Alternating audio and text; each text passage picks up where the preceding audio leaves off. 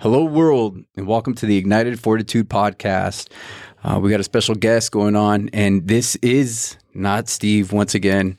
Uh, he does not have COVID again, but uh, he did have a family emergency and, and uh, called last minute and was like, hey, man, I can't show up to the recording today. He was super bummed, but uh, I do have a special guest, Brandon Martin. So, hey, thanks for having me, Bobby. It's great to join you, and hello to everyone out there that's going to be watching this. And I look forward to your feedback and comments. Yeah, for sure. So, uh, a few quick things, guys. Um, the store should be up and ready. Hopefully, by the time that this podcast airs, we're waiting for a few things to come in, and and uh, I know that Steve actually got a, a call from somebody and was like, "Hey, when are you guys going to get this stuff ready? I'd like to order some stuff for Christmas." Um, another thing, also. Um, uh, be praying for Steve, be praying for the store, and uh, guys, uh, we just thank you for all the support and all the all the emails and, and just reaching out to us. Um, without further ado, Brandon, how about you tell a little bit about yourself? Okay, so I've lived in Sierra Vista pretty much since 2006. I'm originally from Southern Indiana. Uh, grew up in a farming community. Joined the military after 9/11. Went to Afghanistan 2005 2006. Um, came back here to Fort Huachuca after Afghanistan and have been here pretty much since then. I did a two year mobilization to Fort Devens, Massachusetts from late 2007 to early 2010. Um, moved back out here uh, in 2010. And then uh, recently, I just got married September 25th. Uh, very much blessed uh, beyond what I deserve and um, I'm running for the U.S. House of Representatives because I believe that we are in a very tricky situation in our country, and the foundations of our country to protect life, liberty, and property are being eroded at an extremely fast pace. And it also aligns with my walk spiritually so, uh, two things that I'm very passionate about: being a service member and taking that oath to the to the Constitution to defend it, and then also my belief as a Christian, and that's to follow my God. So, uh, just excited to be here. I hope that uh, someone out there listening, watching, uh, appreciates this, can use it somehow, and that uh, we just glorify God in all that we do here. So normally, you know, typically you you get together and people are like, don't talk about politics and don't talk about religion, and we're going to cover both those things within this podcast. I was an army interrogator, so I've never been shy about talking about things that might upset people. well, that's good. I mean, we work through your feelings and we'll get to the truth. It's kind of like a therapy session. Sure, sure.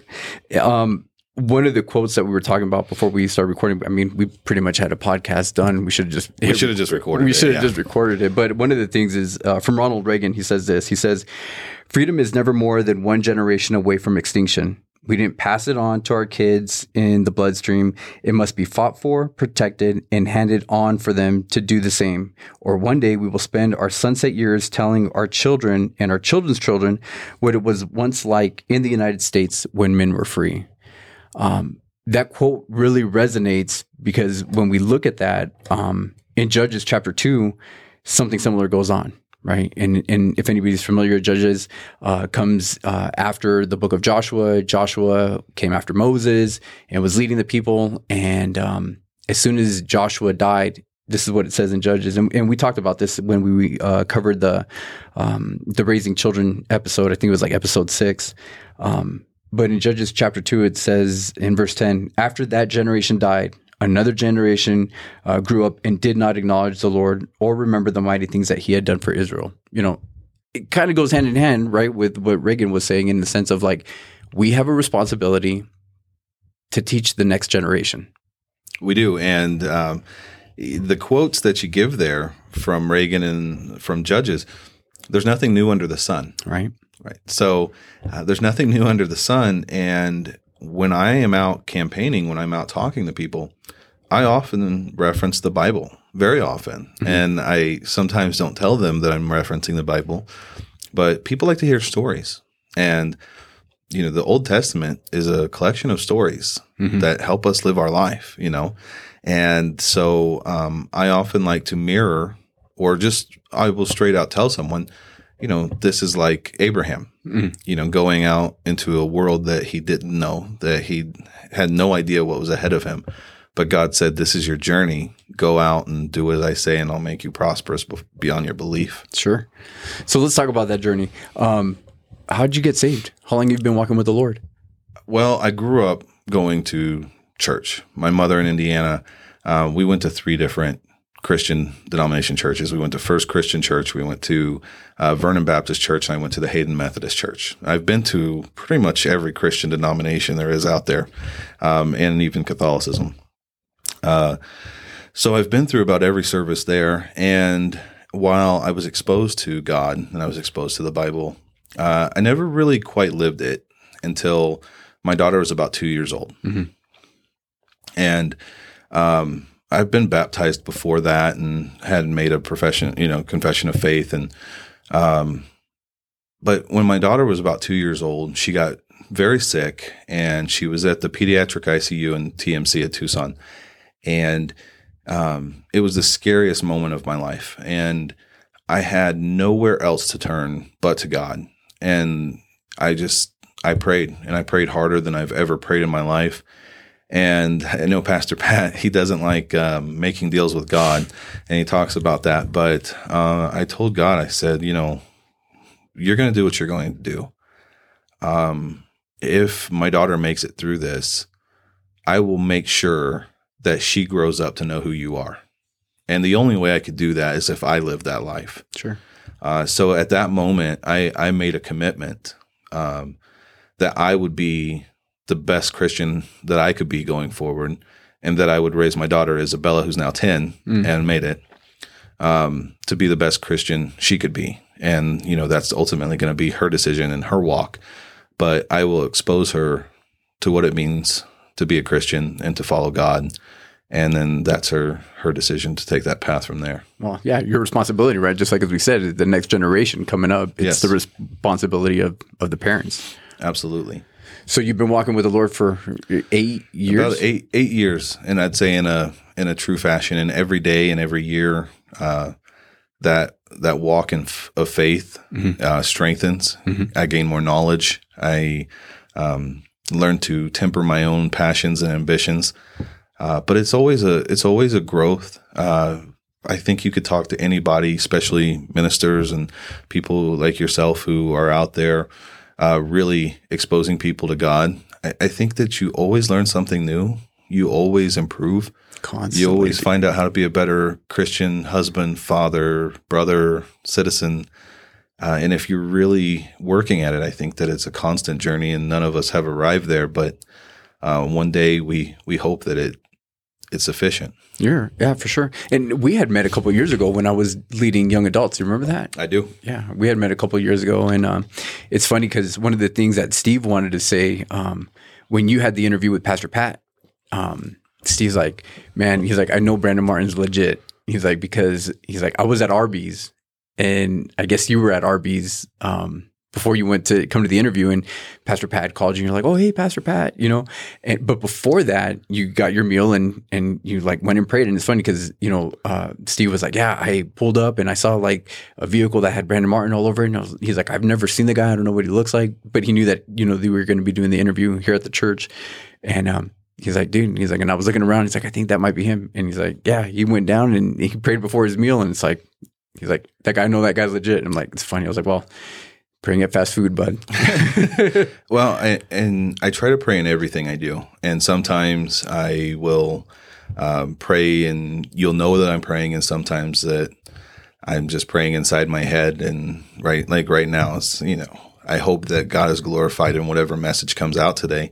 Uh, but I'm constantly praying. I'm praying that um, the decisions that I make are laid out before me, and that I'm doing God's will, not my own and always praying. But I appreciate that Steve saw that, um, and I hope if you see me out there, understand that I do pray in most everything that I do. Um, and sometimes I think it's appropriate to let others see you pray, and sometimes I think it's appropriate to just spend some time in silence with God and let Him know your heart. Yeah, absolutely. Um, so one of the things, um, you know, obviously I'd like to, you know, have you on and, and talk to you about is, you know, you have a unique uh, career path. ahead of you, right? And you, you said getting into politics. So how does how does that play out? Where um, you know some Christians will be like, hey, uh, Christians shouldn't get involved in politics. That's true. Many people say that. Uh, many people who are atheists or don't believe say Christians shouldn't get in involved in politics. But I here's what I know.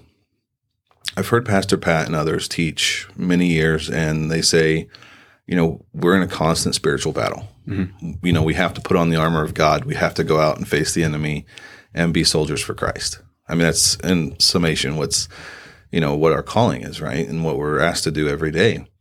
Well, I know what happens when good people stay on the sidelines and don't get involved in society. And you can see it right now because too many Christians have stepped aside, have abdicated their authority and their position to allow the state to operate with impunity.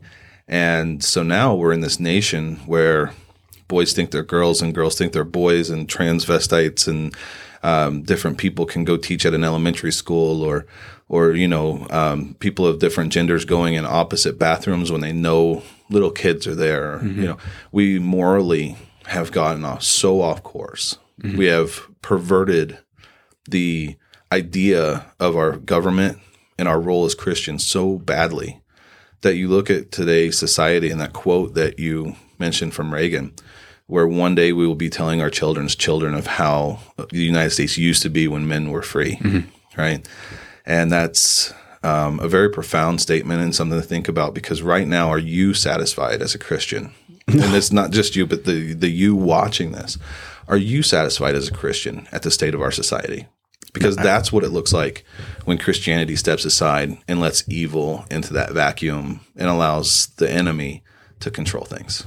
Yeah, you know, you, you say that and it and it's huge because you look at whoever gets in put in office, right? You look at that and that is a reflection of what we have deemed tolerable I mean, right? Like they got into office because of the fact of people voting to that position. You know what I mean? I tell people all the time, I say, look, if you're unhappy with the federal representation or state representation you have, the position I'm running for, the U.S. House of Representatives and Congress, I think Congress is a fair representation of the people of this country. Mm-hmm. You may get up there and you may say this person or that person is ignorant or this person or that person is immoral or what whatever you know description you want to give them i think they're a pretty accurate representation of america's whole. Maybe not as an, on an individual mm-hmm, basis mm-hmm, mm-hmm.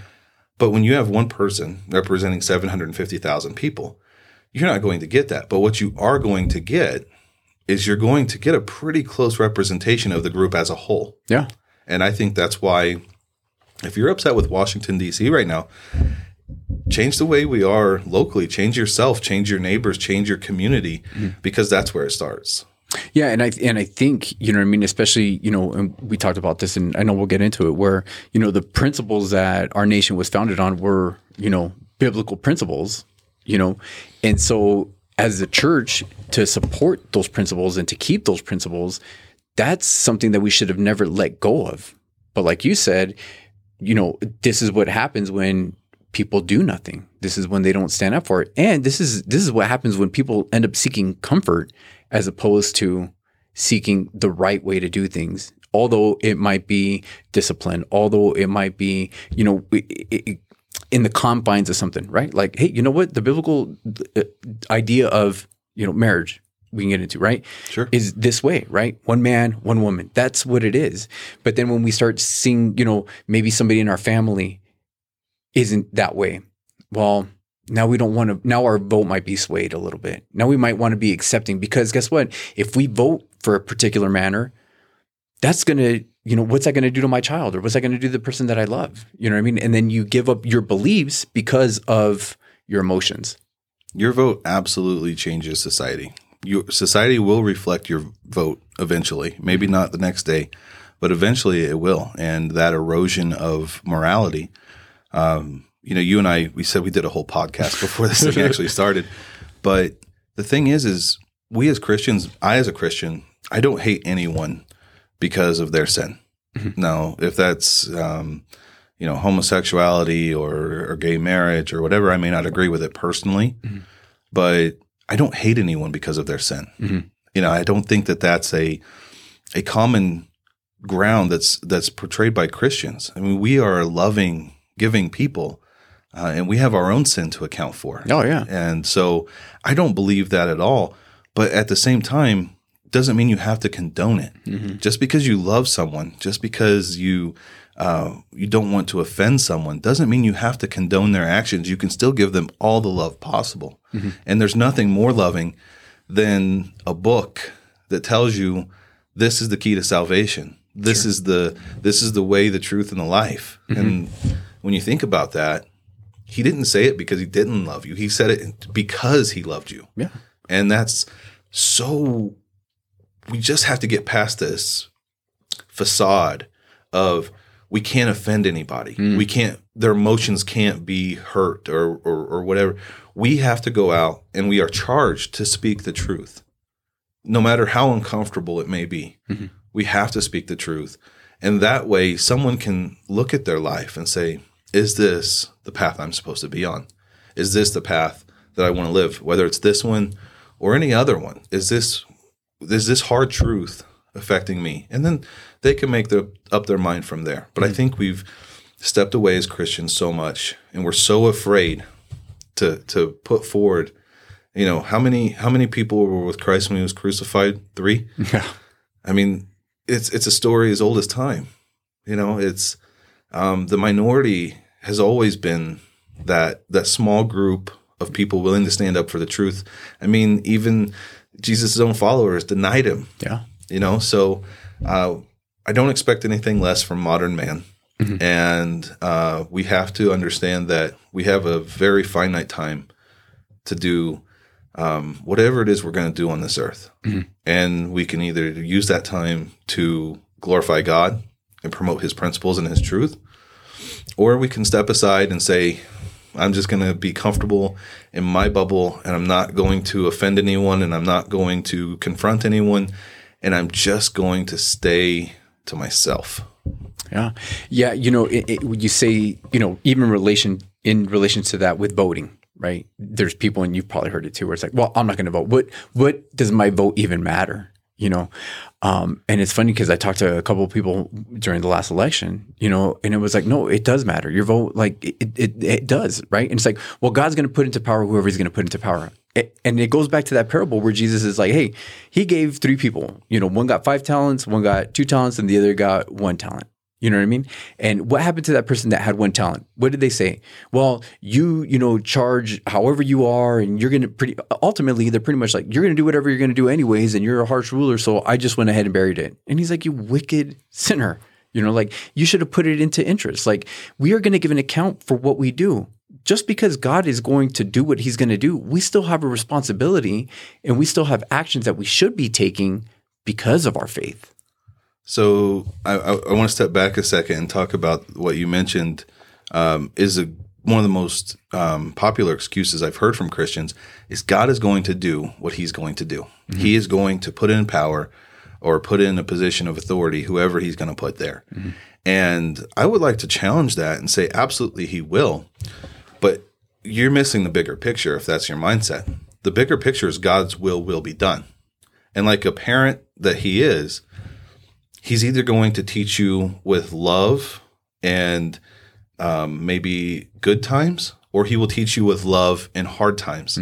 So while his will will be done, absolutely, you may have an opportunity to put someone in power who exemplifies the message of God, who promotes God, and your life may be a little bit nicer, a little bit less painful. Sure. But if you don't and you leave that, God will absolutely put someone in power that maybe teach you the lesson in a more harsh manner. Mm-hmm. You you may ultimately God wants us to go back to Him. Uh, That's it. Mm-hmm. That's God's will. If you haven't figured it out, God wants us to get closer to Him mm-hmm. in whatever path, whether it's a clear path that's mowed and nicely manicured, or whether it's a path filled with thorns and rocky roads he's going to try to get you there one way or the other. Sure. Which road do you want to go down? Sure. You know, there's a there's you know a great uh, Old Testament with uh, Elijah and Elisha, right? Two prophets back in the Old Testament, and uh, you know God said what was going to happen. You know, e- eventually the nation was going to go into ruin, was going to be exiled. All these things were were destined to happen to the nation. But because these guys held the line and even still were like still obedient to God, guess what? They bought some time. You know what I'm saying? And had them not stepped out the way that they were supposed to, well, guess what? You know, the tragedy and travesty would have, you know, happened sooner because of God's time. But it's like we have that opportunity of, you know, yes, Jesus is coming back. There are things in the timeline that we're waiting for right now. But what are we going to be busy about doing right now? Are we just going to let go and let go and let God? Or are we going to be like, no, God, like I do trust you. You know, here we are in a spiritual warfare. And this is something that I, you know, I talk about all the time. And I don't know, some sometimes they're like, that's the Marine in you. But it's like, hey, you know what? I don't want my armor to look shiny when I get to heaven. You know what I'm saying? Yeah. I don't want it to look like it was in the closet. You know, I had brassoed it up the whole time that I had it. I didn't use it, and I show up and like, oh, look at my, you know, my armor. No, I want my armor to be jacked up. You know what I mean? Fiery darts in it. You know what I mean? Like torn to shreds, like it, it hanging on by a thread. Yeah. That's the way our armor is supposed to look because that's what we're given for it. It's given to that protection for us to use. Well, going back to, and this is a, a testament, going back to what you said about the, the path traveled, when God sent Abraham out Mhm. and he said, go and go to this place and do this and that. I mean, you have the story of Lot and Lot's wife. Yeah. Right. And then, you know, God was going to destroy the city. And what did Abraham do? He said, he went to God and I think he begged God Yeah. from, he's, he started out, if there's 50 good men there, will you still destroy the city? And I think he got, he, he talked down God in fives all the way down to five. Yeah. He's like, if there are five good people there, will you not destroy the city? And God, you know, bargained with him all the way down because God's will will be done regardless. And you know what? If Lot would have listened, if Lot would have stayed, regardless of what his wife said, if Lot would have stayed the course, the same conclusion would have happened. Mhm. I mean, the same thing would have happened, but it wouldn't have taken all the extra steps and hardships and destroying the city. And I mean, all that maybe wouldn't have happened. You wouldn't have had that hardship. Well, especially for Lot, right? He wouldn't have, you know, he wouldn't have gotten in a lot of trouble. you know what I mean? Going after that. Um, yeah. So, you know, one of the things that we were talking about uh, before we got started was, you know, um, you know, you going into politics, you get asked some questions sometimes. I do. I get asked a lot of questions, a lot so, of times. so what are what are the three big questions that you typically get asked? The three most popular is what are you going to do for me? Why did you run? And how are you going to win? Mhm. I mean, 80 to 90% of the time, if you were to boil it down, those would be the top three questions that I always receive. Sure. And so the heart behind the matter of of what are you going to do for me? Where do you think that comes from from people? Well, ultimately, it is the, I think, the most, one of the most deadly sins is, is greed. Mhm. I mean, it's ultimately greed. You know, if I send you there, what are you going to do for me? Mm. And you can look in your Bible and you can see what happens when people take that mindset. You know, you can look at it, David, what can I have that's not, not necessarily mine? Mhm. You know, Mhm. what can I take from this? You know, I've got this great flourishing country, but yet I get distracted by a beautiful woman. Sure. And what can I have? What can I take from it? And ultimately, that greed will destroy us. I mean, we have example after example after example of, you know, what happens when we let greed into the picture. So it, ultimately comes from a place of greed. Sure. Is what can you do for me? Yeah, you know what I mean? Because you know, ultimately, it should be like, you know, that's great. You know, would I, I think you know the question would be like, hey, what's your stance? What you know, what are you wanting to do if you get into this position? And then on turn, like, hey, what can I do to support you? Right? That's So- exactly it. So that we get it. Because guess what? I'm not gonna. I'm definitely not gonna run. Like the la- I'm the last person you want. You know, running. I even feel. You know, I said before we even started the podcast. Like, man, I feel super unqualified to even have this interview because you know I didn't pay attention in school. You know, so there's lots of things that in the gaps that I I need. But so I'm not gonna run for that. But I want to get behind somebody that is gonna run. That hey, I, I had those same beliefs you know and ultimately you know more than anything else you know you having a strong foundation in in jesus christ guess whose law you want to uphold Right. And, you know, that I can respect that. You know, someone saying maybe it's not my calling, maybe it's not my talent to run for office. But I want to caution people on that because, you know, as a as someone who um, preaches the word of God, as someone who puts that out there and spreads the gospel, you know, I feel the same way.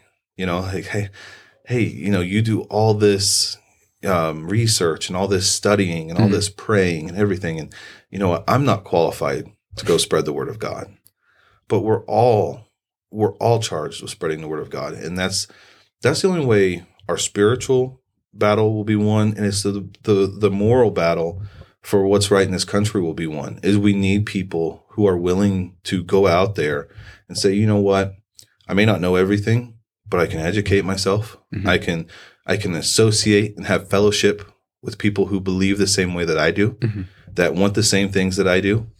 And I mean, you look. I'm I'm one guy. You're one guy. Whether it's in the church or in po- the realm, the realm of politics, we can't do a whole lot. Mhm. I mean, we we have to count on others. We Sure. have to be able to work within a system. And so, um, I, I lo- I love the fact that you're willing to admit that, so that way we can break through that and say, you know what, there's a lot you can do. There's a lot you can do. You you don't necessarily have to run, Mhm. but there's a lot that you can do, and there's a lot I can do as a Christian. Well, and I know, and I know the responsibility is is there should be more. You know, I I remember my uh, you know Pastor Ryan. He was on um, he was on the board for CareNet and was doing stuff, and he was going into the schools and he was teaching about sex education. And he had said he had told me one time like, hey, you know, it's crazy because the school board is going to vote on these two different ways that they're going to present sex education to the public schools here in in the county or yeah in the county right and um he's like one is you know through CareNet and they teach abstinence and and that you know going down that line he's like the other one talks about abstinence but that's not what it's based on. And they actually are teaching in the curriculum it's teaching kids on how to put condoms on at a young age and all this other stuff. And it's like man are you serious? And he's like yeah. And i said and the school board's going to vote? And as a parent in that moment when i was talking to him it's like if i really cared i should be a part of the school board. Absolutely, you should attend the school board, or at least have a representative attend the school board meetings, and then disseminate that information. But again, going back to the Bible, going back to a teachable lesson. Um, God gave in the book of Genesis, God gave man authority. He gave Adam authority over all the earth, over all the creatures on the earth, right? And man had that authority. And what did um, Adam do when it came time to make a decision to go with God's word or go with greed? He abdicated and gave away his authority to the woman, to Eve, Mhm. who gave that further to the serpent who tricked her. Mhm. Right? So you have man saying, okay, I'm not going to um, take up my place my and do what I've been charged with by God, which is to be in charge and make that decision. And rather, I'm going to push it to the next level, which is the woman. And then the woman's going to push it to the next level, to the serpent. And you can see in the book of Genesis where each one, well, it wasn't me, it was the woman who tricked me. Sure, Well, it wasn't me, it was the serpent who. yeah giving up the mm-hmm. responsibility And so we do the same thing in sex education. Like, why is why is a school board talking about the best way to teach sex education? I mean, abstinence or condoms, it, it shouldn't matter. Where's the parent in that? Sure. Where's Oh, the yeah. Christian faith in that? Where is where are we saying, look, you don't engage in sex until you're married? Mhm. Mhm. That is a that is a thing that we can point to in the Bible and say, look, here's the path. When you become man and wife, then there's a, a whole nother world. And it's the parents' responsibility. But as parents, we've said, you know what? We're willing to let the school raise our kids. We're, we'll, we'll let them feed them. We'll let them teach them. We'll let them guide them morally. We'll tell them what's okay for sex, what's not okay for sex. Mm-hmm. And where do where do we as parents be held accountable for our for our giving away that power. Oh yeah, no, no, I, I fully agree with you in that sense. And you know, uh, we talked about that. Steve and I talked about that when we were talking about raising up the next generation. Um, you know, and even one step further too. Sometimes parents do the same thing with coming to church, right? Where they're they're like, okay, well, you know, we do this with schools, we do this, you know, just in that sense, like we've we've given it to the schools to teach them and educate them this. We've given it up to the you know the the sports league to teach them how to you know play whatever sport it is, and then they give up the whole thing for the church, right? Where they take them, hey, now I'm going to put you in children's ministry, and it's up to the pastor to be the one that's going to teach you, and then the parents don't, you know, don't take part in teaching their kids the true biblical manner of things too. You know what I mean? And that's, I think that's a, the big thing that we have that we're guilty of as Americans, where it's like we do pass that stuff off onto people and don't take that ownership ourselves and take that responsibility that should be given to us, right? Because it is given to us. It is our responsibility. I'm responsible for my kids and their upbringing. It's not supposed to be on anybody else. And it's a big responsibility. But you know, so is having kids. Yeah. So is raising a family. So is being the head of a household. Yeah, yeah. I mean, it's a big responsibility, and and so is our so is our responsibility as a citizen. Our responsibility as a citizen, and you brought this up earlier, is Elizabeth Powel asked um, Benjamin Franklin, "What type of government do we have? A monarchy or a republic?" And his answer was, "A republic if you can keep it." And he knew that, and our founders knew, and then in their wisdom, they knew that it was hard to keep a republic. It was hard to take on that personal responsibility to be present in everything Mhm. because you have to be. I mean, that's the ultimate. You have to be present in everything because if you're not, you're going to suffer. Yeah. So they knew how hard it was. And they said, you know what? We should try it anyway because free will, freedom of self, liberty is at the essence of what this is about and what our country's founding is about Mhm. is God gives us free will. We have the choice to go down his path or our path. Mhm. And, you know, we know we're told what that's going to look like, but we still have the choice to make. And we still have the choice as citizens in, in the United States. Are we going to be involved? Are we going to influence our society to make it reflect God and his kingdom on earth as it is in heaven? Mhm. Or are we going to step aside and let other people take our authority and run with it? Yeah, you know, and that's a good uh, a a good point. You know, one of the things that I had talked to you about before we even started was um, uh, this book that I'm reading right now, uh, where the church was um, during Hitler's reign. It says, uh, "Show me your laws, and I will show you your God." Right? When we uh, put our laws under God, and and you know, hey, guess what? This is how He designs marriage. This is what He says about the sanctity of life. This is what you know God says about all these things, and that's what we're gonna rule under, and that's what we're gonna live under. One nation under God, right? Then guess what? Then that's who we are morally obligated to live by the codes of the land, right? The lay of the land. But when we decide, yeah, but I, I don't want to live like that. Like I want to do, I want to do my own thing. I want to compromise. I want to have this. I want to, you know what I mean? Do these things outside of that. Well, then guess what? Now you're looking for man to make those laws, and now man becomes God. Right. And that's and that's unfortunate because I hear so many people say, "Oh, we're so bad as a country. We're so bad off. You know, we've got um, record debt. We've got um, s- s- gros- grocery shelves are empty. Gas prices are soaring, or whatever it may be. You have all these things, and people are complaining. And you know what? It's it's there. you know the the reason, the path that we've taken to get here is there. I mean, you, you can start to correct it. I mean, at every point in the Bible, every nation that was raised up and destroyed, you know, you look at the Jews in, in the state of Israel, every time that they followed God, got closer to God, lived as God said, they prospered. Yeah. And every time that they started looking towards man and, and looking to their own devices or to another God, things They got progressively worse. Yeah, they so, suffered. you know, it's a it's a tough decision to make. It's not an easy it's not an easy road. There's Mm-hmm. nothing easy about it. If it were easy, everyone, Sure. you know, God would have just said, "Hey, this is easy. Um, I'm not going to write all these books. I'm going to give you in one paragraph. You know, here it is. You're you're covered, and you know it's going to be the easiest thing you ever did. Well, you know, it, that that big whole idea right there goes down to this, right? Everybody's looking for a savior. Everyone is looking for a savior. So when you have a whole bunch of people that, hey, you know, and that's where that's where my heart is broken right now in the state of yes, the state of our nation, man, but the state of our church, where our church, like you can look at, you know, the. Uh, uh, I forgot who I think it was Charles Spurgeon that said it, where it's like the church has lost, and this was, I mean, he was like early, I don't, I don't know how many years ago Charles Spurgeon was was you know alive, but it's a long time ago, and he even back then he's like, hey, the the cult, the church has so little influence over the culture because the culture has so much influence over the church. Sure. And and guess what? It's like then what what ends up happening is like we have this great savior who died for us, and guess what? Hey, there's a way that we're supposed to live, but people want to live differently, and they want to be their saviors because it's like I want to take in all these other things. You know, you talked about other churches where it's like, why are you hanging up rainbow flags? Like, why are you participating in what the the culture is doing? Because God, there are clear lines that that is not acceptable.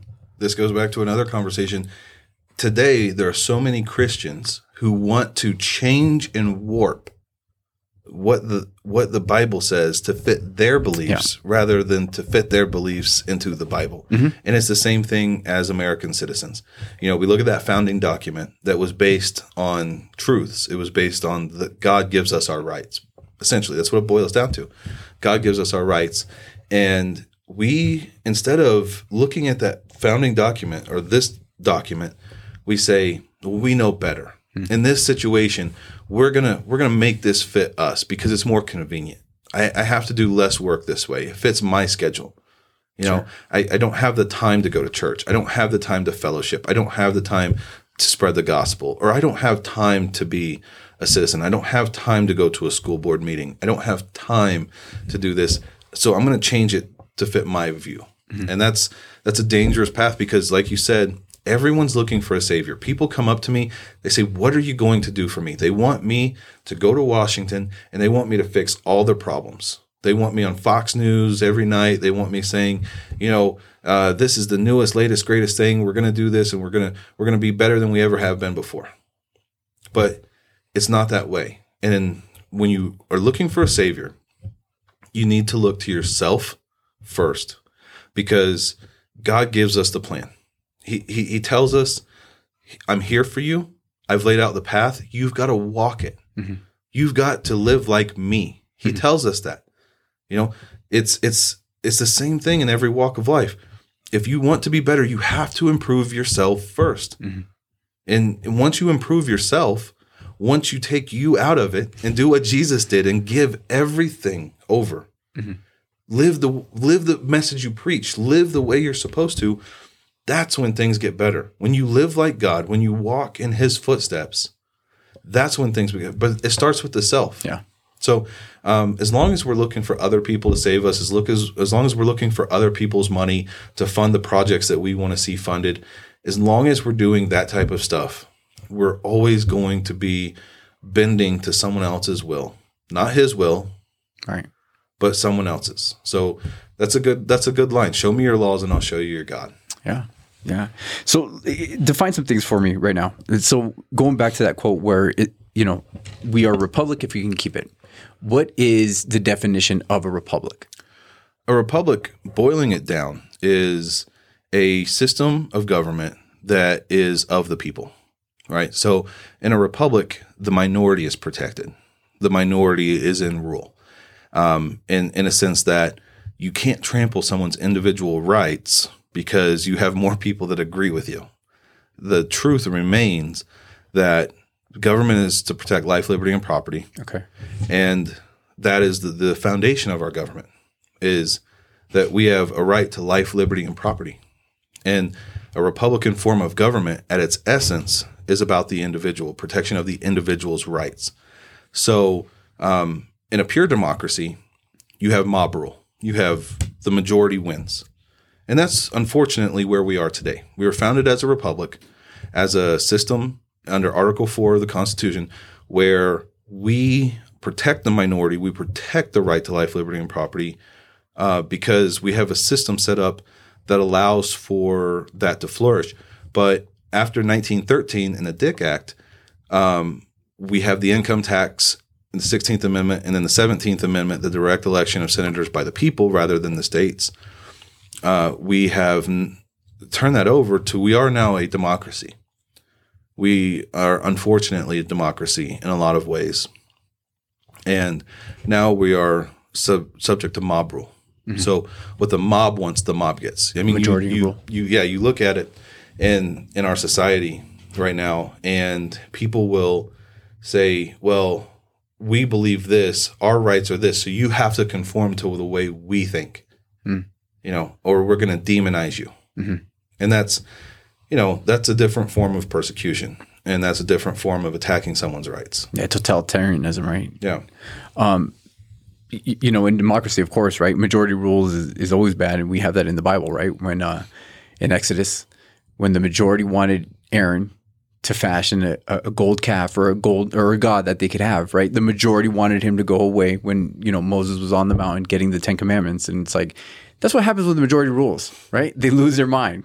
It, yeah. when- You know, when you have the majority rule, that greed factor creeps in, mm-hmm. and everyone's, "What can I? What can I get from me?" Mm-hmm. That's, and you know, really, it, I, I love the Constitution. I love the founding of our country because, and as a Christian, it so much speaks to this book, and that it's about restriction. Mm-hmm. It's about not what can I do, but about what should I do. yeah, And so, can you restrict yourself? Can you restrict those urges of what you want? Because there's two of us here. I'm sure that on a lot of things we might agree on things, but there's things that you want in your life and things that I want in my life that may not go Align. hand in hand, that mm-hmm. may conflict.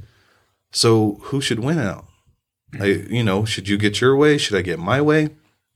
But when we understand that, you know, you have your right to live the way you choose, whether right or wrong, you have that right. I have that right. As long as you are not infringing on my rights in the way you live, you should be able to do that. Mm-hmm. And vice versa. But it takes a lot, it takes a very big person to say, you know what, just because I don't agree with something, just because I don't practice that myself, I'm going to give that away. Mm-hmm. And that's that's the ultimate story, like we were talking about with Jesus, right? Jesus could have called down the angels. He could have been saved from the cross. He could have, you know, lived in glory and ruled over everything. But he said, you know, I came here for a purpose. I came here to save them. And he suffered for us. And that's he gave away everything. Yeah. He gave away his life. He went to hell and and you know came back and was like, okay, I I I fulfilled the the prophecy. I am who I am. Mhm, mhm. You know, and that's that's huge. That's why none of us deserve what we get from God. We don't deserve God's grace. We don't deserve His love Sure. because in everything He does, He gives it to us. Mhm. He says, "Okay, Bobby, Brandon, you you have that you have that ability. You can make that decision. Mhm. You know, and you can live for yourself or you can live for me, Mhm. and give it all up. And when you give it all up and you sacrifice, I mean that's that's what we're here for, right? Well, you know, and, and Jesus submitted his will to the will of the Father, right? Because he's praying in the Garden of Gethsemane and says, Hey, you know, let this cup pass. You know, in, those moments, he was asking. And, you know, and in that moment, it was God could have said anything at that moment. Like, you know what, Jesus? Just tell everybody to be good people. Tell them that their good has to outweigh their bad and they'll make it to heaven. And you don't have to go to the cross. He could have done anything in those moments and he didn't. And God kept silent. And Jesus said, Nevertheless, let your will be done, not my will. And he submitted himself to that, you know, and, and, and in that sense, it's like, you know, it's in Ephesians where it talks about us that we are supposed to be imitators of God, you know, as dear children. You know, you have a daughter, you know, and she looks up to her dad, and, you know, there's things, characteristics that she has uh, uh, following after that. And that's how our relationship with the Lord is supposed to look like, where we are in line and we're looking like that, right? We're looking like, well, that's the whole purpose of the name of Christians, right? They're looking like little Jesuses, like little Christians, because guess what, who you're following after. So, you know, it, it, Pastor Pat talks about that fragrance of Christ. Like that's what people should be able to smell, you know? Um, so uh, a few other things. Um, Yeah. so a republic is, is they're, they're, they're protecting the minority. It's a group. It's a government of the people that protect, protects the minority and individual liberty. Okay. And then so now that we have democracy, now Now, let me ask you this. What breaks your heart about what you see? Like you've studied, you know, obviously you studied government and studied the way that things started off and now it's different than what it is. Yeah. What what breaks your heart in the direction that you see our country potentially going? Since 1973, um, in this country, we've killed over 60 million babies. Mhm. And right now, um, being, and by the time this airs, it, you know, things may change, but um, right now there is a case being argued before the Supreme Court about a Mississippi law that bans abortion after 15 weeks. Uh, and it has the potential to overturn Roe v. Wade, which in 1973 basically allowed for abortion Mhm. and is responsible for the death of over 60 million babies. Um, I think most people, most honest people, would agree that slavery is bad. Mhm. That uh, keeping another person against their will for yours is a bad thing. Um, but in our society, there's a large section of society that is not only okay with abortion, but actively promotes abortion as a woman's right to choose. Mhm. And while um, in cases of rape and incest, it is completely sad what's happened to the woman who's pregnant. Mhm.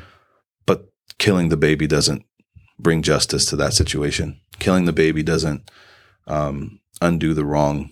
It's just committing another wrong. Mhm. It's it's saying, okay, there's one sin that's been committed, or multiple sins that's been committed, but now I'm going to commit my own sin, Mhm. and um, that's just that's heartbreaking. That's if there's one thing I could go to Washington and fix, it would be to protect the right to life. Sure. Um, and that's the first thing. I mean, um, the principle of our founding was to protect life, liberty, and property. That's the stated purpose of government.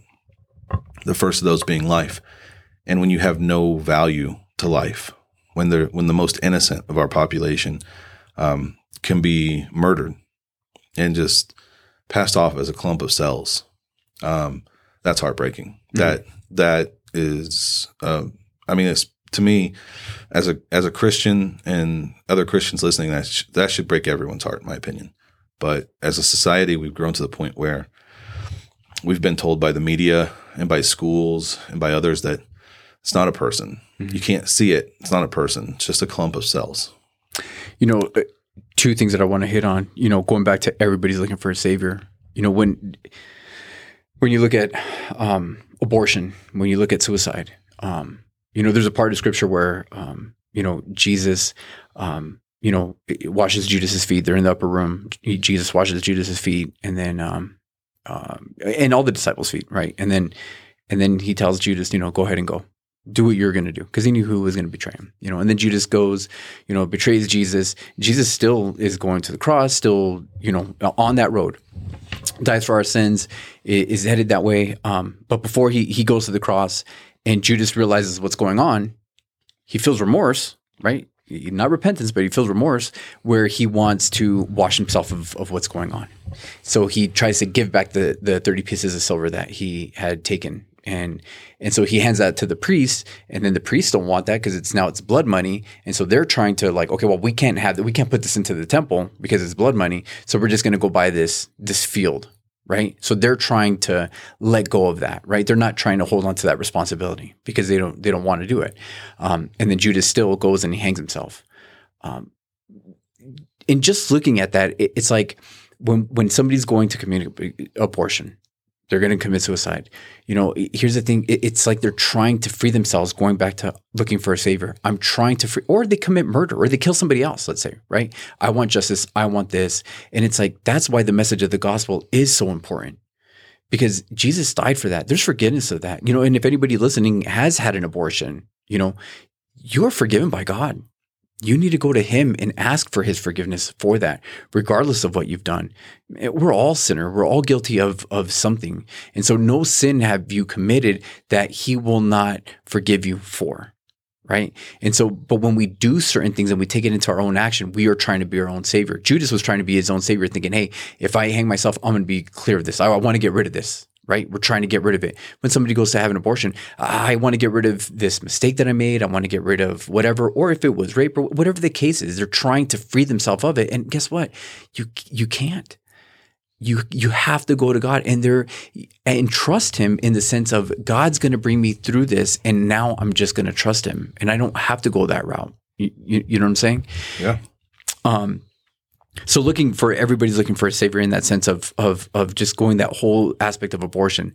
Um, you know, you're tr- what somebody's trying to do in those moments of weakness. They're thinking, "I need to free myself of this." And and what's so crazy is like, you know, going back to the Bible of what were people doing with their babies? They were offering. They were there was a god that they worshiped, which was Moloch, right? The god of prosperity and all this other stuff. And they were taking it, and, and I mean, this was like a statue that they put, you know, fire and it, like it, like the hands of the of the god were burning, and they would put their babies on there, offering their babies to God for what? So they can get prosperity.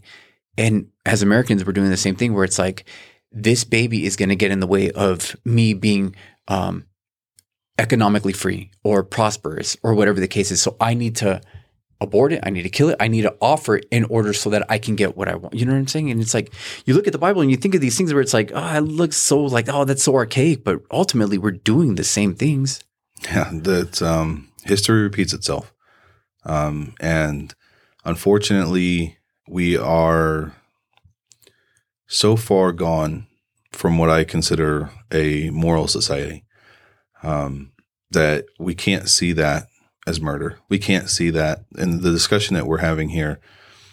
You know, there are people who will attack me and my position and say, "Well, how do how do you have the right to tell that woman what she can or can't do with her body?"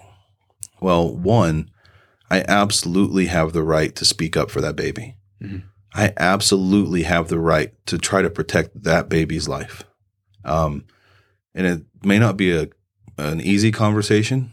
I mean, someone right now may be watching this and they may they may turn it off right now and say this this guy's full of it. Mhm. You know, he's never been pregnant. He's never he how does he have the authority to say it?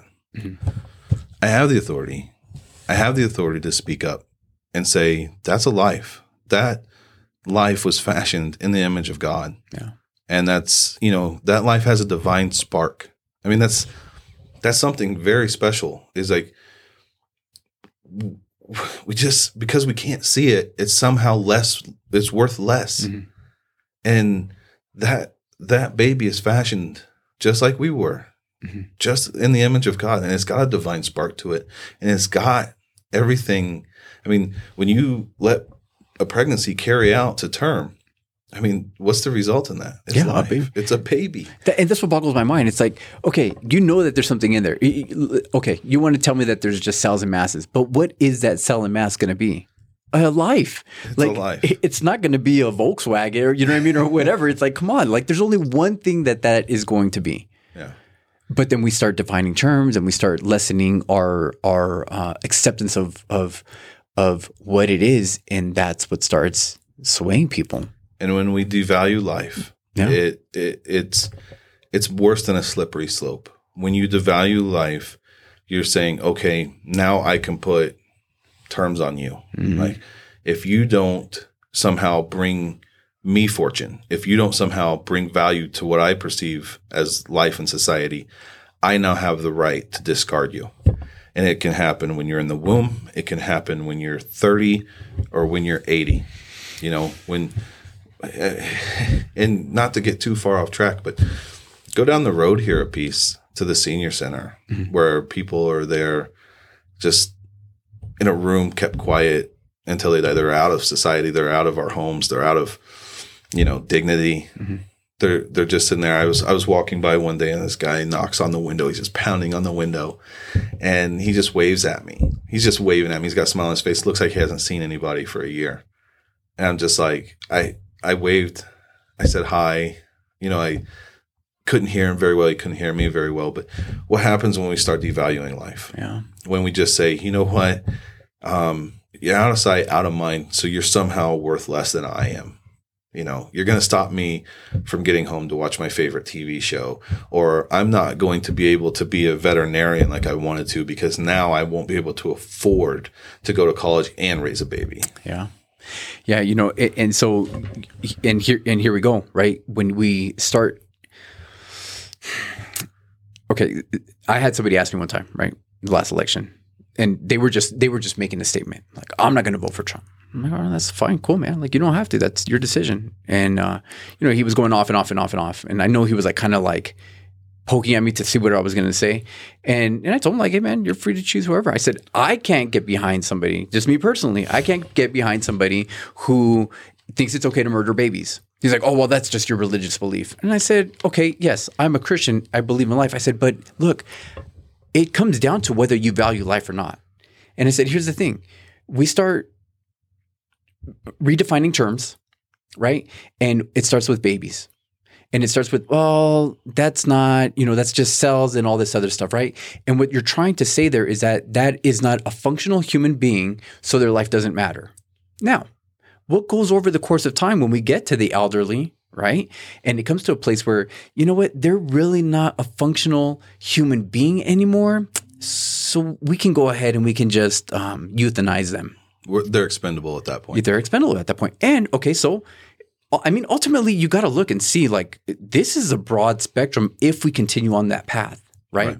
Because now you're saying if you're saying over here that it's okay, it's only inevitable before you do it here. And then what's left in the middle? Well, what about the disabled? What about the the the kids that aren't functioning human beings at all and have to be on you know feeding tubes or whatever? Yeah, you know what? They're expendable too. Yeah, they are. And you know what? We're an expendable society where, you know, if you're not serving a purpose for me, well, then you really don't have any value. And it's so sad that that's honestly where we are. Well, and even more scary, right? Because we're defining terms. Because now, now somebody else, right? Because show me your law, show me your God. Well, now man's making that law, and when man's making that law, how's it going to come down to this one? What about the vaccinated and the unvaccinated? Yeah. You know what I mean? Because guess what? Now, now you're deemed as it. You know what I mean? Like, where is this line going to? We have to have these boundaries, you know. And and I love. Uh, I heard the quote from J. Warner Wallace where he's like, "Look, the Bible is a book of freedom, and it, how not to abuse that freedom." You know, and I think that's where we get to where it's like, you know, people, you know, are willing to sacrifice and willing to compromise over on this area because, you know, of the benefits of what they might be able to get so they they sway one way but man look at what gets lost in that you know and our children going back to how we opened this up you know and who's going to suffer our kids are going to suffer Yeah. And that's, that's that's what we said, you know, your decision may not catch up with you tomorrow, next month, next year or it may be 10 years down the road, 20 years down the road. But eventually your life, your choices, your decisions will catch up with you. You know, Jesus came here and saved us, mm-hmm. but doesn't mean that it's a path that's going to be roses and lollipops. You know, it's it. There, we still make the so- decisions that can take us down a very hard path. You know, we talked about this earlier. We have to choose what kind of society we want to live in. Mm-hmm. Do we want to be a society that values life, that values individual freedom and liberty? Or do we want to be a society that is full of greed, that's full of essentially price tags? Like, you know, you're you're worth this much. You know, if you don't fit my purpose, you're worth this much. And um, unfortunately, that's where we're at. I mean, you look around this country, I and not to go off on Trump because Trump is one person, and I didn't, you know, when he was president of the United States, I didn't elect him to be my moral and spiritual leader. exactly But I'm a Republican, and someone says to me, just this just happened two days ago. I was at Landmark Cafe, and uh, this gentleman asked me. He says, "I got one question for you." I said, "Okay," and, and those are usually scary ones Yeah, when they're like, "Okay." Um, he said, "Are you a Trump licker?" And I said, "All right," and, and I knew in my head, I, I know where this is going. I, this is just going to be bad. I said, "No, I'm not a Trump licker. I'm not an, an any one licker. And um, so I engaged the gentleman and I sat down with him and I answered his questions because he had more than one question. He had many questions, but he told me, he said, if Trump gets elected to another four year term, if he runs in 2024 and gets elected to another term, He said, I'm moving out of the country. I will not do another four years of Trump. And I said, Are you really moving out of the country though? Like, are you really going to do it? Because a lot of people have said it, but are you really going to? Because what other country is better than the United States? Yeah. Like, where are you going? And plus, this gentleman had told me he was married. So I said, What about your wife? I mean, is she going to move with you? He said, I'll leave her here. And he says this. And it's, it just goes to the arrogance of people because here's this guy who starts off our conversation by asking me if I'm a Trump licker, but five minutes in tells me everything I need to know about him morally when he says, if my wife doesn't agree, I'll I'll, leave just her." leave her here. I mean, you may hate one politician or another because they don't, you know, live your values, but I've seen so many ugly, ugly people Yeah. because of, you know, and they they reveal themselves. you know and that and that's the you know and that's what's that's what's so hard too right when you start talking politics uh, because you know um, especially when you start talking politics like in a like a church setting you know like from the pulpit you know what i mean you Yeah. have to because as soon as you start um, leaning one way that other side is going to completely shut themselves down you know what i mean and you know like jesus didn't die um, to be american you, you- know what I'm saying? You know what I'm saying? Like he didn't die, so Yeah. uh, you know, it, you know, on that cross was not an American flag on there. Right. You know what I mean? Now he died for all nations. We know that all nations are going to go there, and I think, and that's the hard part, man. Where it's like, look, you have things that you value as Americans, man. There are things that I I value, you know, through and through. But I'm a Christian before I'm, I'm American. Yeah. You know what I mean? And that's where we have to be careful sometimes because, you know, even with that guy being closed off, you know what I mean? I probably shouldn't say this, but if you get offended, sorry. But you know what I mean? Where it, it, where it's like, yeah, you're going to leave your wife, kind of like how Biden left all those guys back in Afghanistan. Sorry, sorry. You don't have to, apologize. I was I had to come out I, with that, but I was in Afghanistan 0506. Um, I and I'm against unconstitutional wars. I don't believe that um, we should have been there as long as we should never have gone there. In my opinion, we shouldn't have been there as long as we were. But the way we exited cost innocent people their lives um, un- unnecessarily. I mean, they were trying to get photo ops because they wanted on September 11th, 20 years later, they wanted to be able to say, look what we did. They wanted to have this nice, fancy press conference and say, you know, they, they wanted to be symbolic, right? They want to wrap it up in a nice little bow and we, we ended this and strategy be damned. It is like, we're just going to do what we want and we don't care. And They, they didn't have the, the the forethought. They didn't have the the sight to say, you know what, maybe there's a better way. And it's coming out that, and look, this isn't a Republican Democrat thing. Um, I think there's plenty of blame on both sides of the aisle Sure. Oh yeah, absolutely. for why we are the in the place we are. But I fought there. You know, you were a Marine. Mhm. I was a soldier. I fought there. I was there for 13 months. When that happened, I said, why did I go? Yeah. Why? I mean, it, it, it's so frustrating. Um, and I don't want to get on the soapbox, but it's frustrating. And back to that gentleman. I say that because you have to go back and look at yourself. Are you living like Christ told us to? Mhm. Because you know what? Christ didn't say run away and leave your family and and you know abandon every principle I've given you. Um, but this guy was just so, and I've seen it, and w- I've seen it. In, you know, I'm not free of sin. I've seen it in myself.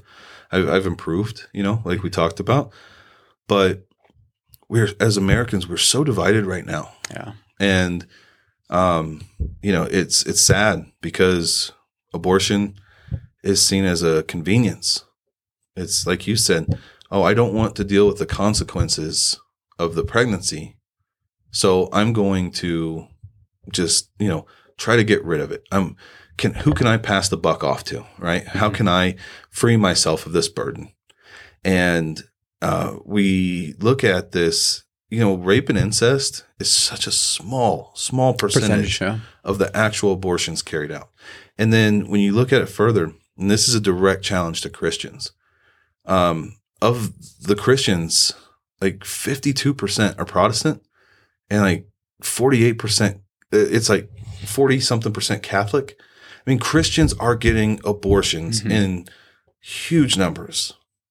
And that's not, you know, that's not okay in my opinion. Yeah. But No. here we are, we're wrapping the Bible to fit our beliefs. We're changing the word to fit our way of life. And rather than looking at it and saying, you know what, this is going to be tough, but I made that decision to engage in that activity or what have you. And it's not just sex, it's not just abortion, it's anything. Oh yeah, absolutely. I made the decision to to live that way. Mhm. And here I am. You know, I've done plenty of like I remember a sermon that Pastor Pat was giving. And he said, "You know what? I have plenty of sins. I've I've sinned a lot in my life. And I've gone to God with those sins. And I don't owe you as your pastor. I don't owe you to tell you what my sins are. That's between me and God. I have plenty of sins. And I'm not anyone watching this, anyone I talk to who I'm asking for a vote, I'm not asking you to vote for a perfect guy who's going to be your savior. I'm asking you to vote for a guy who realizes that he's flawed, that he's made mistakes, and every day asks for forgiveness and tries to improve himself to be the best father, husband, citizen that he can. And that's, you know what, at the end of the day, if someone, if they go with someone else, hey, you know what? It's what it is. But I've met so many incredible people along this journey. Uh, you know, just talk about people in church.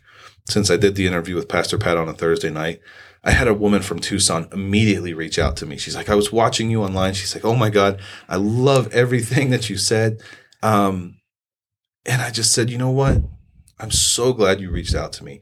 I'm so glad that God could work through me to, you know, touch you, to reach you in a way where, you know, like maybe, maybe I should get involved in politics. Hmm. Maybe I should bring my Christian values to politics and say, okay, I'm going to make my country a better place to live, a place that more represents God's kingdom on earth Mhm.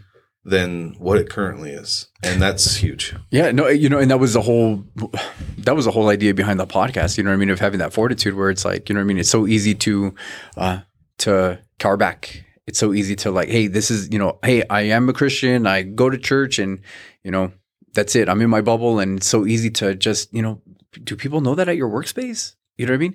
And it's hard when you're the only one. You know, one of the, the the things that I think about is Peter. You know what I mean? Peter before you know Jesus gets crucified, he's he's you know around uh, those that are going to crucify him, those guards and everybody else around a fire, and he doesn't have the courage to speak out and say, "Yes, I am with him." You know what I mean? Yes, I did walk with him. Yes, I am one of his disciples. You know why? Because he was he felt like he was all alone in that moment. You know what I mean? And then and it's not till, you know, in the book of Acts where, you know, the Holy Spirit comes upon him and then those same people that crucified Jesus, he's telling them, you know, you crucified Christ where does that boldness come from? Where does it, where does that fortitude come from? You know what I mean? It can only come from God, and it's like when we're together. You know what I mean? And we can we can influence one another. It's like no, no, no. You need to speak up because it's important for you to speak up, and you're speaking up, and others are speaking up, and guess what? Like we feel like we're not alone.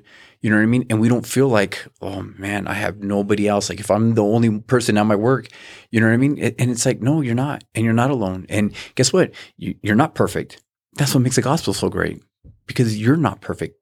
Only Jesus is perfect, you know? And I love the fact that you're doing this podcast. From the first time you mentioned it to me, and I remember when the first episode went up, I love the fact that you're doing this. I love the fact that you're getting you're you're getting in a new medium. You're trying to reach people in a different way and saying, okay, maybe this has some effect, can in some way, you know, affect your life. And you know, it's uh as Christians, we're going to be persecuted. It's not. It's not going to be easy. Yeah. You know, and uh, I think was it Stephen that had his head bashed in with rocks. Yeah, he was. Yeah, he was martyred. Yeah, Yeah, st- uh, stoned to death, Stephen- right? No, Stone. Yeah, he was the first martyr. Yeah, and um, you know, it's like that wasn't. I guarantee you, that wasn't a pleasant scene. No. That wasn't. Um, he didn't enjoy it. Uh, he felt like the whole world was against him, but he stayed strong in his faith. And you know, the story of the crucifixion and um, the two criminals who were there on the cross with Christ. Um, you know, one of them says, "This man's done nothing wrong," you know, and he's like, at that moment, like he, he knew it wasn't getting him off the cross. He knew it wasn't, you know, going to be this thing that just said, "Hey, um, everything's going to be roses from here out. I'm gonna, they're going to let me down," and Yeah. you know. But he's like, "Hey, that guy, he didn't do anything wrong." And he's like, "Remember me when, When you, you go to your your kingdom. You know, that's like, man, Yeah. it's but you have a lot of courage. You know, I you know doing a podcast and and and you know being out there, being present. That to me, that takes courage. That takes that takes a bold step. You're saying, "Hey, look, I'm trying to bring a message to you," um, and that's that's what it's all about, right? It's just uh, having faith in God, going where you maybe don't feel comfortable, Sure. maybe where people in your workspace or at, even at church, maybe people at church are like, "Hey, you know what? I don't agree with your opinion." Well, you may not agree with my opinion, but you know, as long as it's rooted in this, you know, I I feel justified. Oh, I yeah. feel like yeah, well, you know, and then, and even with that, you know, there's open-handed issues and closed-handed issues. You know what I mean? Like, hey, let's go back to like, do we agree on the on these closed-handed issues? As long as we can agree with these, there's some other things where there's more flexibility. And guess what? I'm not gonna break fellowship because of it. You know what I mean? Like, I and here's the thing, man. Like, I, it's okay for us not to be in 100% agree. I don't even agree with 100% of the things that I say that come out of my own mouth. You know what I'm saying? So, so, you know what I mean? Even to that degree. And, and, you know, one of the things, man, that you had even brought up where, you know, we were talking about campaigning and it, and, it, and it's hard. Look, I'll tell you what, I feel the same thing because we get the podcast and then we try to put it out and it's like, I, I can't stand having to promote it and, hey, look it out, check it out. And, and I go through that same struggle. But you know what, man? Like, if you don't get the message out there, how are they going to know?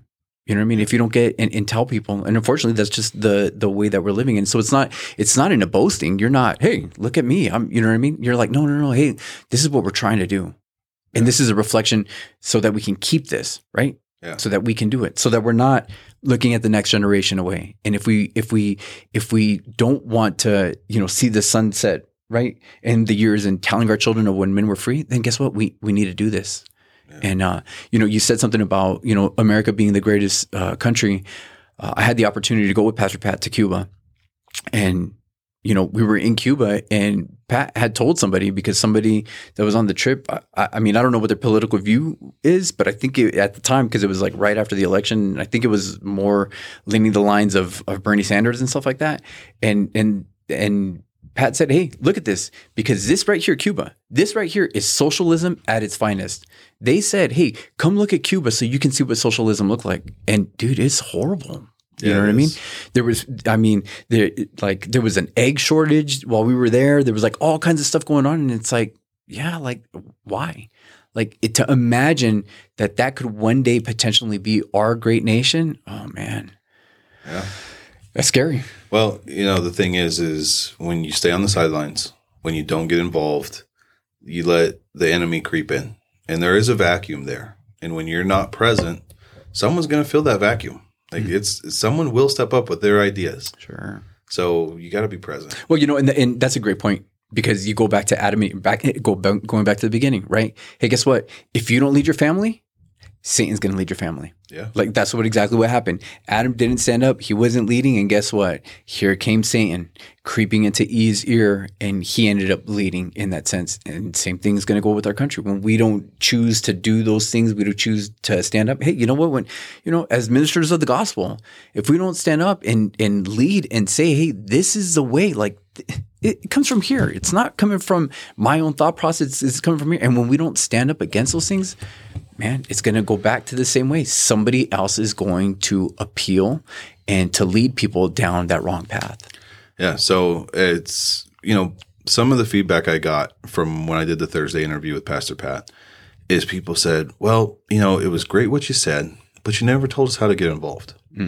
Now, because we are a church and there are government restrictions and things like that, um, I, I mean, we we intentionally kept that nonpartisan. It was about a, a calling, a ministry, you know, uh, going out on a mission, you know, and how as a Christian you enter that realm.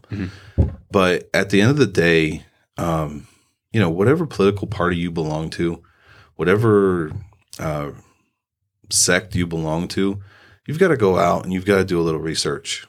You know, you've got to say, okay, who's running for office? You know, who's who's out there on the ticket? I just had an individual call me yesterday. Um, he was calling every single Republican that's running in the primary in my race. I spent 45 minutes on the phone with this guy, 45 minutes, and you know, I don't have time to spend 45 minutes on the phone with everybody, but he impressed me because he was doing his research. He was calling the find out do the people believe the way I want? You know, do the people stand for the same values that I believe in? And good on him.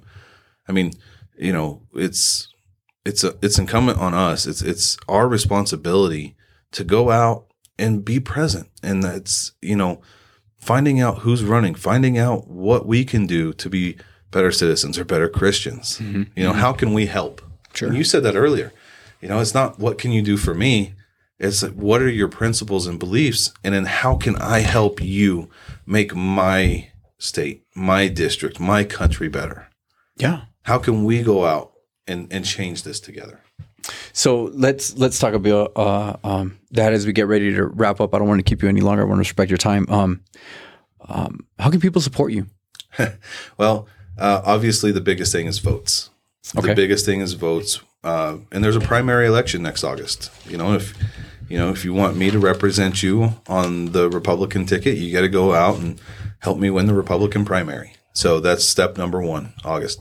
But um, my website is brandon4arizona.com.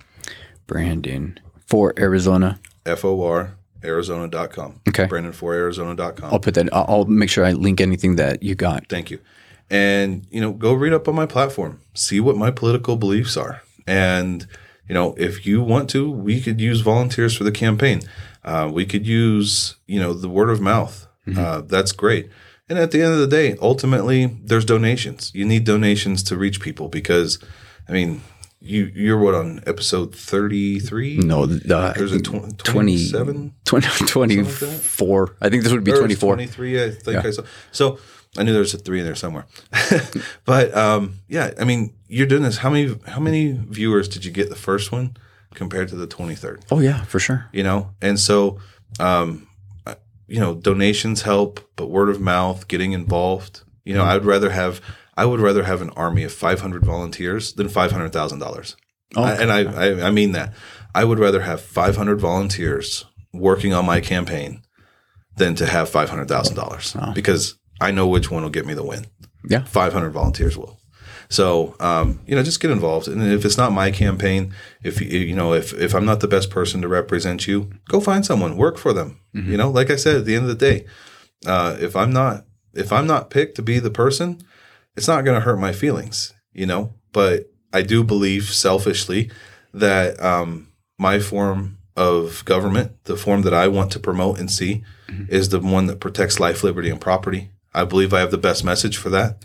Uh, but that's just, you know, if I didn't, I wouldn't be in it. Sure. If I didn't believe that, you know, what I was doing was to go out there and help my country in the best possible way, I wouldn't be doing it.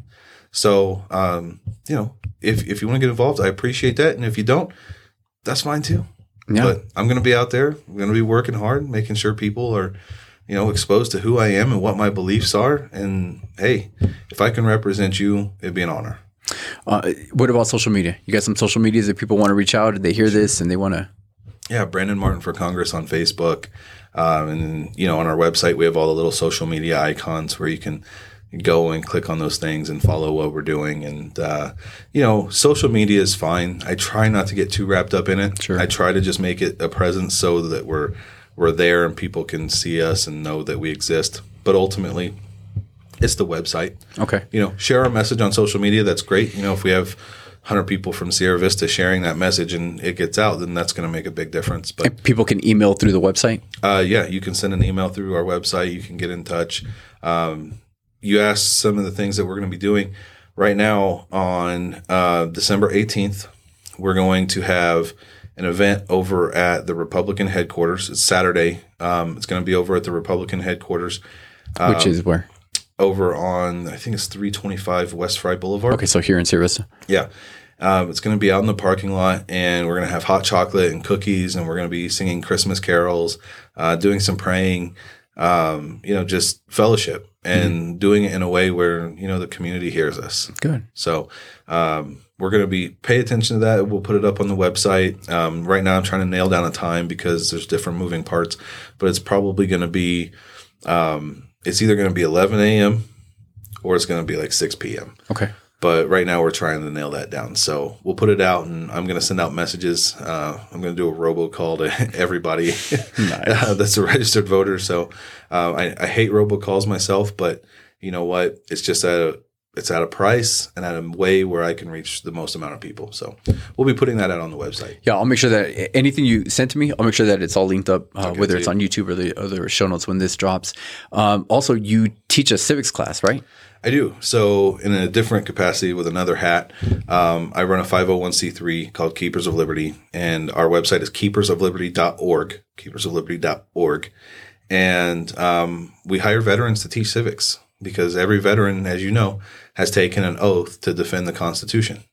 And that's a lifelong oath. It's not something that uh, we just stop once we take off the uniform. So we hire veterans to teach civics. Um, we we're putting through our, our goal for this year was 200 people. Um, earlier this year, we were on pace for like four or 500 people. Wow. So I had to step back from that, and we did a fundraiser to help you know uh, build the organization a little bit. And our ultimate goal with that was to create a K through 12 school. Um, and you know, I I pray that it works, um, or that you know the path is open. But um, just the other day, I was talking with a gentleman in town, and looks like we have found a location. So uh, thank God for that. Um, it looks like we're going to be probably um, early next year, sometime, maybe summer. It's going to be a year-round school, K through 12. Um, and I know there are other good choices here in Sierra Vista, but um, we're going to have a little bit of a different view on things, and we're going to start teaching literally from infancy um, through 12th grade. I mean, we're going to have a daycare component where we're going to work on reading and motor skills, and um, we're just we're going to try to make the best school possible so that when the the child, the person learning, leaves, whether it's at 12 years old or 18 years old, they've gone through the whole curriculum and they're the best American citizen prepared to walk out and be involved in their community and make it a better place. Oh, that's cool, man. That's really, really cool. So, Cool. Hey, man. Well, Brandon, thank you much for for coming in and and uh, being a part of this and and giving up of your time. Uh, we really appreciate it. I know Steve is super bummed. He was really looking forward to being here. Um, but if you don't mind, we normally have our guests pray us out. So if you have nothing else to add, man, yeah, let's do this. all right, brother. Father God, we thank you for this day. We thank you for fellowship, and we thank you for your Son, Jesus Christ. Uh, we ask, Father, that you forgive us for our sins and help us do your will, Father. And in that, we just ask you that you open the path for us, that we do things according to your way, and we know you're going to get us there one way or another.